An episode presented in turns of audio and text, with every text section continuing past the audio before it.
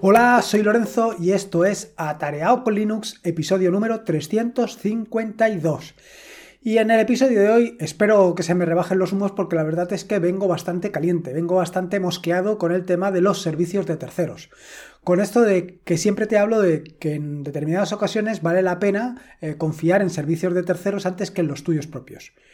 Esto lo digo siempre en el sentido de que, pues, si tú eres el que se encarga de alojar tu servicio, te tienes que preocupar, pues, por ejemplo, de tener suministro eléctrico, de tener conectividad, de tener copias de seguridad de todo lo que mantienes, mientras que si esto lo delegas en un tercero, pues no te tienes que preocupar de todos estos detalles. Me refiero a que eh, el suministro eléctrico se tiene que preocupar ese tercero, la conectividad se preocupa ese tercero, las copias de seguridad se preocupa ese tercero, etcétera, etcétera. ¿Cuál es el inconveniente? Pues precisamente que tienes que lidiar con un tercero. Mientras que cuando tú eh, te lo guisas y te lo comes tú mismo, lo haces tú y te encargas tú de todo, pues no te tienes que preocupar de absolutamente nada.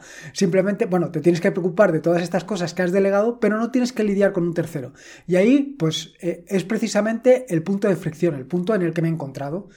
Y es que si recuerdas, hace algunos meses, para aquellas personas que están apoyando de forma recurrente el proyecto tarea.es, abrí un grupo de Discord y todo esto lo encauce a través de Buy Me a Coffee. Hasta aquí todo bien. Eh, el inconveniente, el inconveniente vino que en un momento determinado eh, la gente de Buy Me a Coffee ha decidido cambiar las condiciones eh, de trato con ellos de forma unilateral. Uno de los servicios de pago lo han quitado y es precisamente el servicio de pago que yo utilizo de forma habitual, básicamente PayPal. ¿Y por qué lo han decidido? Bueno, pues porque no habrán llegado a un acuerdo con ellos o por la razón que sea. Con lo cual que esto ha hecho que en un momento concreto me replanteé determinadas circunstancias, me replanteé determinadas eh, situaciones en las que actualmente eh, tengo o me estoy apoyando en servicios de terceros. Y una de estas situaciones, uno de estos servicios es precisamente Google Fotos. La verdad es que hace ya algún tiempo que Google Fotos decidió eh, cambiar las condiciones de forma unilateral también. Es decir, decidió que su servicio iba a, ser, iba a dejar de ser completamente gratuito a que tendrías que, superado un límite, pagar. Yo todavía me queda bastante recorrido hasta llegar a ese límite. Pero eso no quita a que en un momento concreto suceda exactamente lo mismo que ha sucedido con Buy Me a Coffee, que decidan de manera unilateral volver a cambiar las condiciones. Y no quiero. La verdad es que ese discurso, ese discurso que vengo manteniendo durante tiempo y que te acabo de decir de confiemos un poco más en servicios de terceros, eh, casi que prefiero ser yo el que meta la pata antes de tener que lidiar con un tercero. No quiero, no quiero lidiar con terceros, me molesta lidiar con terceros. Lo cierto es que al final voy a tener que lidiar con terceros, en el sentido de que si alojo, eh, por ejemplo, las fotografías en un servidor que está en, mm, por ejemplo, en una empresa, pues ya tengo que lidiar con ese tercero. Pero bueno, hasta el momento eso lo tengo muy controlado, o por lo menos lo tengo bastante controlado. Me pueden suceder todas las otras cosas que te he dicho, que tenga una pérdida de conectividad, que tenga una pérdida de suministro eléctrico, que alguien entre en el servidor eh, porque encuentre una vulnerabilidad o que encuentre algún hueco. Todo eso me puede pasar, pero me pasa a mí. Me va a pasar a mí, no le va a pasar a un tercero o un tercero en un momento determinado va a decidir cambiar las condiciones de contorno. Ya me preocuparé yo por mi cuenta o por la cuenta que me trae de asegurarme el suministro eléctrico en el caso de que la tenga en casa, asegurarme la conectividad en el caso de que la tenga en casa, o en caso de tenerla fuera, ya me preocuparé, o tanto tenerla fuera como tenerla en casa, ya me preocuparé de hacer las copias de seguridad. Ya me preocuparé de que esas copias de seguridad estén siempre al día y, bueno, pues no me encuentre en la situación que por alguna de las circunstancias que te acabo de decir, pierde, pierda, por ejemplo, todas las fotografías. Así que estoy en ese paso, en ese momento en el que estoy mm, pensando seriamente abandonar Google Fotos y eh, montarlo todo con eh. Sobre Photopris ya te hablé en el episodio 220 del podcast, un episodio del podcast que titulé Tu propio Google Fotos con Photopris y Traffic, así que le he decidido o me he decidido a darle eh, un mayor empuje. Hasta el momento lo único que estaba haciendo era pues simultaneando ambos servicios. Quiero decir, simultaneaba Google Fotos y a veces, a veces subía las fotografías también a Photopris. pero desde luego no las tenía sincronizadas. Quiero decir, en los dos sitios no está exactamente lo mismo. Y esto me estaba sucediendo por un sencillo detalle, y es que hasta el momento no había encontrado una aplicación, una herramienta, una funcionalidad en Android que me permitiera de una manera sencilla, una manera sin preocuparme, una manera sin, sin tener que montar otro servicio adicional, la posibilidad de sincronizar desde el móvil directamente a Photoprism, desde el móvil directamente a mi servidor, a mi VPS. Pero la he encontrado. Y es precisamente algo de lo que te quiero hablar en este episodio del podcast, sobre este servicio de fotografías. Pero antes de eso, lo primero es hablarte un poco sobre la infraestructura o qué herramientas o qué mm, servicios tengo montados a la hora de, mm, vaya, a la hora de tener alojado el servicio de fotografía. En este sentido, lo primero que te tengo que decir es que eh, lo que he hecho ha sido eh, montar un servidor por completo y lo he hecho aproximadamente eh, yo te diría que en media hora o una cosa así ya tenía levantado el eh. Tenía levantado Photopris en un VPS donde había perdido el acceso, porque vaya, porque soy un foquete, porque me, me, he liado, he perdido las claves de acceso público-privada. Era un servidor que estoy utilizando básicamente para el tema de las de los ¿cómo se llama? de los directos, con lo cual, bueno, pues tampoco tenía gran cosa allí. Pero ya te digo, lo importante, lo relevante del caso es que en media hora más o menos lo tenía perfectamente funcionando. Y esto, todo esto eh, lo puedes encontrar en alguno de los vídeos que he publicado al respecto. Vaya, que ahí es relativamente fácil ver cómo Puedes levantar tu propia instancia donde sea. Ya te digo que puedes levantarla, por ejemplo, en cualquier servidor virtual o si quieres también la puedes tener en tu Raspberry. La puedes tener en casa. Pero claro, eh, lo que es evidente y lo que va a ser necesario con independencia de lo que tengas en un VPS o que la tengas en tu Raspberry, lo que va a ser necesario es que tenga conectividad, que tenga acceso desde el exterior. No tiene ningún sentido que lleves tus fotografías en tu móvil y que no puedas sincronizarlas hasta que llegues a casa, por ejemplo, hasta que estés cerca de tu servidor para poder hacer la sincronización. O al revés, que quieras consultar alguna fotografía y como las fotografías las tienes alojadas en un servidor que solamente tienes acceso desde dentro de casa, pues estás vendido. Por supuesto que puedes montar una VPN, ya sea con OpenVPN o con WireGuard, para acceder desde el exterior. Pero ¿realmente tiene sentido esto? No lo sé. Yo lo que quería era algo que fuera lo más similar, lo más parecido a eh, el servicio que me está dando Google Fotos, Amazon Fotos o cualquier otro servicio de fotografía. Es decir, que yo cada vez que hago una fotografía, esta directamente se sincronice con el servidor. Y yo no me tenga que preocupar de nada, no me tenga que preocupar de que en un momento determinado pues no se han sincronizado determinadas fotografías porque eh, lo estoy haciendo con SyncIn, SyncIn no estaba levantado o, en fin, por cualquiera de este tipo de razones. O por lo otro que te acabo de decir, porque cada vez que quiera consultar las fotografías tengo que conectarme a la VPN y consultarlas de esa manera. No, yo quiero un servicio que sea lo más similar a cualquiera de los que te he mencionado. Es decir, básicamente que cuando a mí me dé la gana me conecte directamente al servidor y pueda ver las fotografías. Y no solamente esta, sino que además tenga pues, pues más o menos las mismas prestaciones que me ofrece cualquiera de los otros servicios que te he mencionado.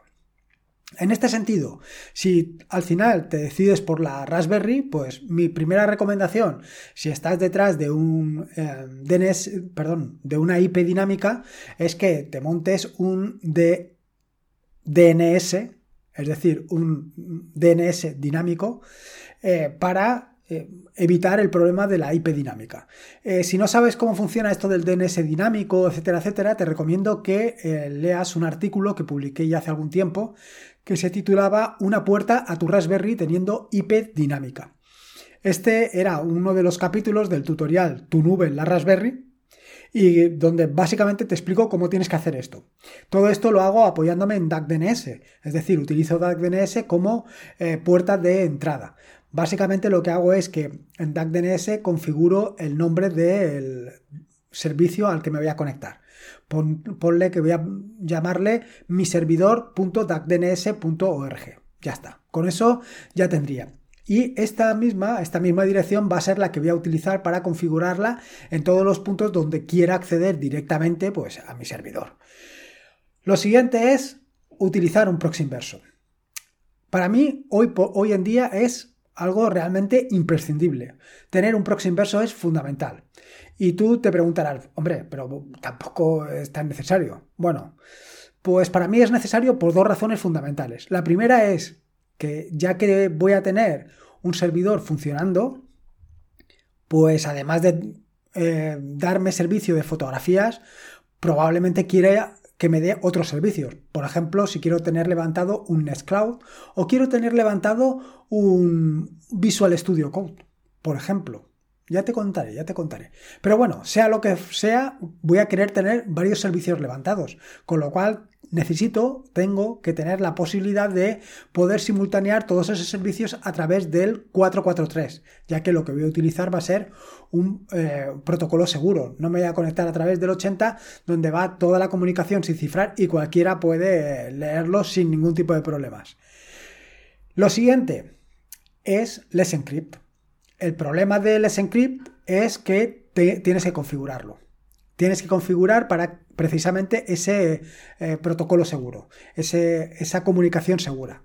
¿Y cómo hacerlo? Bueno, lo puedes hacer a mano. Y ahí es donde viene el primer o el principal problema. Eh, yo lo he hecho en innumerables ocasiones a mano, pero recientemente en uno de los vídeos, bueno, en uno de los vídeos que iba a grabar, te iba a explicar exactamente cómo lo tienes que hacer, cómo tienes que eh, configurarlo a mano. ¿Te crees que conseguí hacerlo? ¿Te crees que conseguí configurar el Let's Encrypt en ese momento? No. Al final ese vídeo no ha visto la luz. Y no ha visto la luz porque he sido incapaz de hacerlo. Que sí, que probablemente eh, recuperando las notas que tengo, eh, además que están publicadas en atareado.es, podría hacerlo. Probablemente. Pero es que no me da la gana. Así de claro te lo digo. Es que no quiero.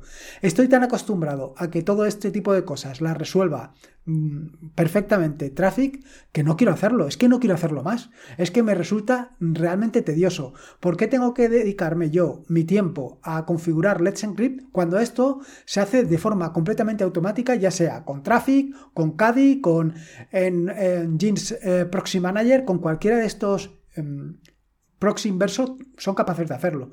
Y además, súper sencillo. De manera que mi recomendación, mi recomendación directa es que te montes un proxy inverso. Incluso si lo que vas a tener detrás es única y exclusivamente eh, tu servidor de fotografías. No te calientes la cabeza, no vale la pena. No vale la pena, ya te lo digo, no vale la pena. Levántate un proxy inverso y ya está. En este caso, eh, y como en el capítulo del tutorial, el capítulo del podcast 220, te expliqué cómo hacerlo, o sea, cómo configurar eh, con Traffic. En este caso lo he hecho con Caddy. Y lo he hecho con Caddy por dos razones fundamentales. La primera es porque básicamente no necesito nada más que un proxy inverso. Con lo cual Caddy para esto es perfecto. Porque eh, la configuración es mínima, pero mínima minimorum. Y además funciona perfectamente. De manera que en las notas del podcast te dejo exactamente las líneas de, del, ¿cómo se llama? del archivo Docker Compose eh, que tienes que poner para levantar por un lado Caddy y por el otro lado para montarlo todo con Photopris y verás qué sencillo es y que no tiene ninguna complejidad. Además te he puesto en el Docker Compose de Photopris pues la em, configuración más básica para que te sea realmente sencillo configurarlo todo esto y ponerlo en marcha. Sí que tienes que tener algún tipo de cuidado con la configuración que he puesto de Photopris por dos razones. La primera de las razones es para el tema del em, de la URL, de la dirección que tienes que poner. Ciertamente vas a tener que poner la dirección que a ti te interese, no pongas la que he puesto yo porque no va a funcionar o no te va a funcionar a menos que tengas ese dominio. Y luego, por otro lado, porque la configuración que he puesto ha sido con SQLite, no he puesto My MariaDB. Y no he puesto MariaDB porque actualmente, como te estaba diciendo, lo que tengo y lo que quiero tener es una copia lo más ligera y sencilla posible para ver si efectivamente todo esto está funcionando como yo quiero, para ver que esto se desempeña bien, para ver que no tengo problemas. Lo que no quiero es levantarme un MariaDB y dentro de, pues, eh, no sé cuánto, pues me encuentre con que tengo que hacer una migración o tengo que hacer cualquier cosa. Vamos paso a paso. Primero voy a hacerlo con esto, a ver cómo se comporta y luego al siguiente paso. Vale, ya tenemos la parte del servidor, ya tenemos levantado nuestro proxy inverso, ya tenemos levantado el, Dynamic eh, DNS, ya tenemos levantado eh, ya está todo levantado. Y como te digo, además, en un tiempo récord. Tan tiempo récord es que en esa media hora que te he hablado, he inicializado el servidor. que está, que evidentemente he tenido que formatearlo y volverlo a instalar. He instalado Docker. He levantado, eh, he instalado Docker y por supuesto Docker Compose. He actualizado el servidor.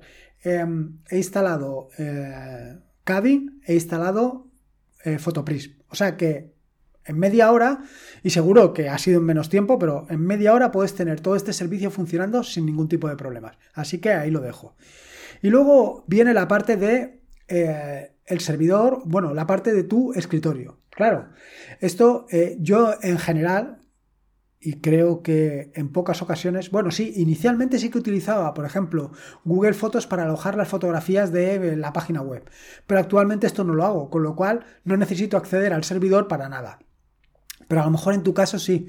A lo mejor tú sí que guardas fotografías directamente desde tu servidor en, Google Fotos. Bueno, desde tu servidor, no, perdona, desde tu ordenador en Google Fotos. ¿Cómo hacerlo? Pues conectarte a Google Fotos, en este caso conectarte a PhotoPrint, es realmente sencillo. Eh, a través de cualquier servicio, ya sea NF, em, NFS, ya sea Samba, ya, a través de cualquiera de esos servicios, incluso a través de WebDAV, te vas a poder conectar sin ningún tipo de problemas. Con lo cual, el acceso desde tu ordenador hasta Photoprism no tiene ningún tipo de problemas. Y luego viene la otra parte, la parte que hasta el momento era la pieza que me faltaba a mí en Android. Y es la parte de la aplicación que utilizar para poder realizar las sincronizaciones. Como te he mencionado anteriormente, una de las, de las posibilidades que tienes, entre otras, es pues eh, desde utilizar un servicio WebDAV para sincronizar las fotografías a través de WebDAV con Android, otra posibilidad es utilizar SyncSync, pero la que te voy a recomendar es Photosync. Photosync es una aplicación súper sencilla, bueno, relativamente, ¿eh? porque también tiene una gran cantidad de archivos de, posibilidades de configuración, pero yendo a lo más básico, te permite hacer realmente eso, te permite sincronizar desde el móvil al, a Photopris y te permite hacer la sincronización, además, espérate que lo estoy mirando para asegurarte, ah, tienes dos opciones fundamentales. Bueno, lo primero es que puedes configurar tantos objetivos como quieras, es decir, puedes configurar eh, WebDAV, FTP, Samba, Dropbox, Google Drive, OneDrive, Flickr, eh, Google Fotos, Box, pero básicamente ahí donde el importante es WebDAV, porque lo que vas a hacer es una sincronización directa a través de WebDAV con Photopris, pero sin ningún paso intermedio, así, así de sencillo. Esta sincronización te permite elegir cómo te quieres conectar, si quieres conectarte vía Wi-Fi, si quieres conectarte vía celular. En función de una cosa u otra, puedes elegir qué calidad quieres. Si quieres una calidad completa, si lo haces a través de Wi-Fi o si es a través de una conexión 5G, una calidad media o como tú quieras.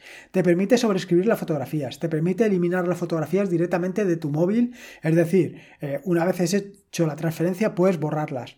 Puedes utilizar eh, un método para establecer la fecha de modificación, pero sobre todo, eh, ah, bueno, aparte puedes elegir las carpetas de, destino y luego tienes dos eh, herramientas fundamentales para el tema de la sincronización. La primera es la transferencia rápida, es decir, tú le dices una vez al día o cuando a ti te dé la gana que quieres hacer una transferencia de todas las fotografías que estén en el móvil y se van a transferir directamente a tu servicio. Evidentemente, las que sean nuevas, las que ya estén, pues esas no se van a transferir. Y luego tienes otra opción que es la de autotransferencia. La de autotransferencia, que es la importante, la que a todos nos interesa, es precisamente la que andas buscando. Y es que cada vez que hagas una fotografía, esta de forma inmediata se suba a Photoprism y se sincronice con Photoprism. Problema solucionado. Ya no te tienes que preocupar de nada. Cada vez que hagas una fotografía, ¡pam! Directa a Photopris. No tienes que calentarte la cabeza. Es así de sencillo. Con lo cual, yo no me calentaría la cabeza para absolutamente nada. Ya te diré, ya te iré diciendo cómo va evolucionando esto de Photopris, por un lado, y por otro lado, lo de Photosync. Lo de, exactamente, lo de Photosync o Sync Photo. ¿Vale? Eh, ¿Qué inconvenientes me he encontrado hasta el momento? Bueno, para mí el inconveniente más grande que veo eh, con esto de Photopris es que actualmente solamente tienes un usuario, tienes el usuario administrador. ¿Qué quiere decir esto? Que eh, tantas cuentas como te quieras, tantas cuentas van a entrar a través del usuario administrador. Y las fotografías se van a subir todas al mismo sitio, con lo cual si tienes varias personas trabajando con Photopris, pues todas esas personas van a estar de manera simultánea trabajando en la misma cuenta. ¿Esto es un inconveniente? Pues depende. Si es compartir con tu pareja, pues tampoco tiene tanto problema. Si es compartir con extraños, pues tienes un problema. A menos que empieces a hacer cosas extrañas como levantar varios servidores, etcétera, etcétera. Yo no lo veo. La gran ventaja de Photoprints, pues la gran ventaja de Photoprints, además de evidentemente lo que te he dicho al principio del podcast por el tema de mi cabreo, es básicamente que tiene, por ejemplo, toda la parte de inteligencia artificial. Es decir, es capaz de reconocer cosas. Y además la reconoce bastante bien. Yo he estado, eh, a ver, subí unas mil fotografías, no he subido muchas. Y esas mil fotografías, no sé, tardó poco tiempo en escanearlas. Y ahora tengo, pues, primero, ubicaciones geográficas. ¿Dónde he hecho esa fotografía recientemente? Todas. Me pone la ubicación fotográfica o sea, la, ubicación de cada una de las fotografías. Así, cuando haces un viaje, pues ya tienes recopilado todos los puntos que has visitado. Luego, más cosas interesantes. También reconoce, por ejemplo, animales, reconoce eh, objetos como coches, camiones, bueno, en fin, todo tipo de objetos, reconoce eventos, por ejemplo, fiestas también las reconoce, reconoce personas, todo ese tipo de cosas las, las reconoce y las reconoce bien. Inconveniente, la verdad es que eh, Puede ser que uno de los inconvenientes sea el idioma. Y te digo, puede ser porque no lo tengo claro. En el sentido de que no recuerdo si se puede poner en castellano, si se puede poner en español. Desde luego yo lo estoy utilizando en inglés y claro, para realizar las búsquedas no puedes buscar gatos, tienes que buscar cats, efectivamente. Pero bueno, salvo eso, yo eh, ya te digo que es bastante interesante. Y sobre todo lo que me parece súper interesante y súper práctico es lo que te acabo de decir, el tema de ubicar todas las fotografías eh, en zonas geográficas. Es decir, te saca un mapa y tú ves dónde están. Así que nada, esto pues ya ves, es un poco lo que te quería contar, un poco pues toda la infraestructura que más o menos vas a necesitar para poder levantar Photopris sobre todo si quieres acceder desde el exterior y luego un poco pues mi experiencia con esto. Eh, por supuesto, te recomiendo que le des un vistazo importante a la, a la mm, podcast anterior, en el que te explico con detalle cada una de las mm, formas que tienes para levantar Photopris y cómo tienes que configurarlo para que funcione de forma adecuada. Este simplemente es un segundo paso. Y luego además, bueno, pues tienes la posibilidad de, si no has probado hasta el momento, pues probar eh, y ver lo realmente sencillo que va a ser levantar un proxy inverso. Así que nada, eh, un poco todo lo que te quería contar. Espero que te haya gustado este nuevo episodio del podcast y sobre todo que le saques partido tanto a Photopris como a la aplicación para Android. Te he dejado varios enlaces en las notas del podcast, pues de las distintas cosas que te he ido comentando a lo largo del mismo. Recordarte que este es un podcast de la red de podcast de sospechosos habituales, donde puedes encontrar fantásticos y maravillosos podcasts. Puedes suscribirte a la red de podcast de sospechosos habituales en fitpress.me barra. Y poco más que decirte, recordarte que la vida son dos días y uno ya ha pasado, así que disfruta como si no hubiera mañana y si puede ser con Linux, con Photopris, con Cadi y con todo lo que te he contado, mejor que mejor. Un saludo y nos escuchamos el próximo lunes. Adiós.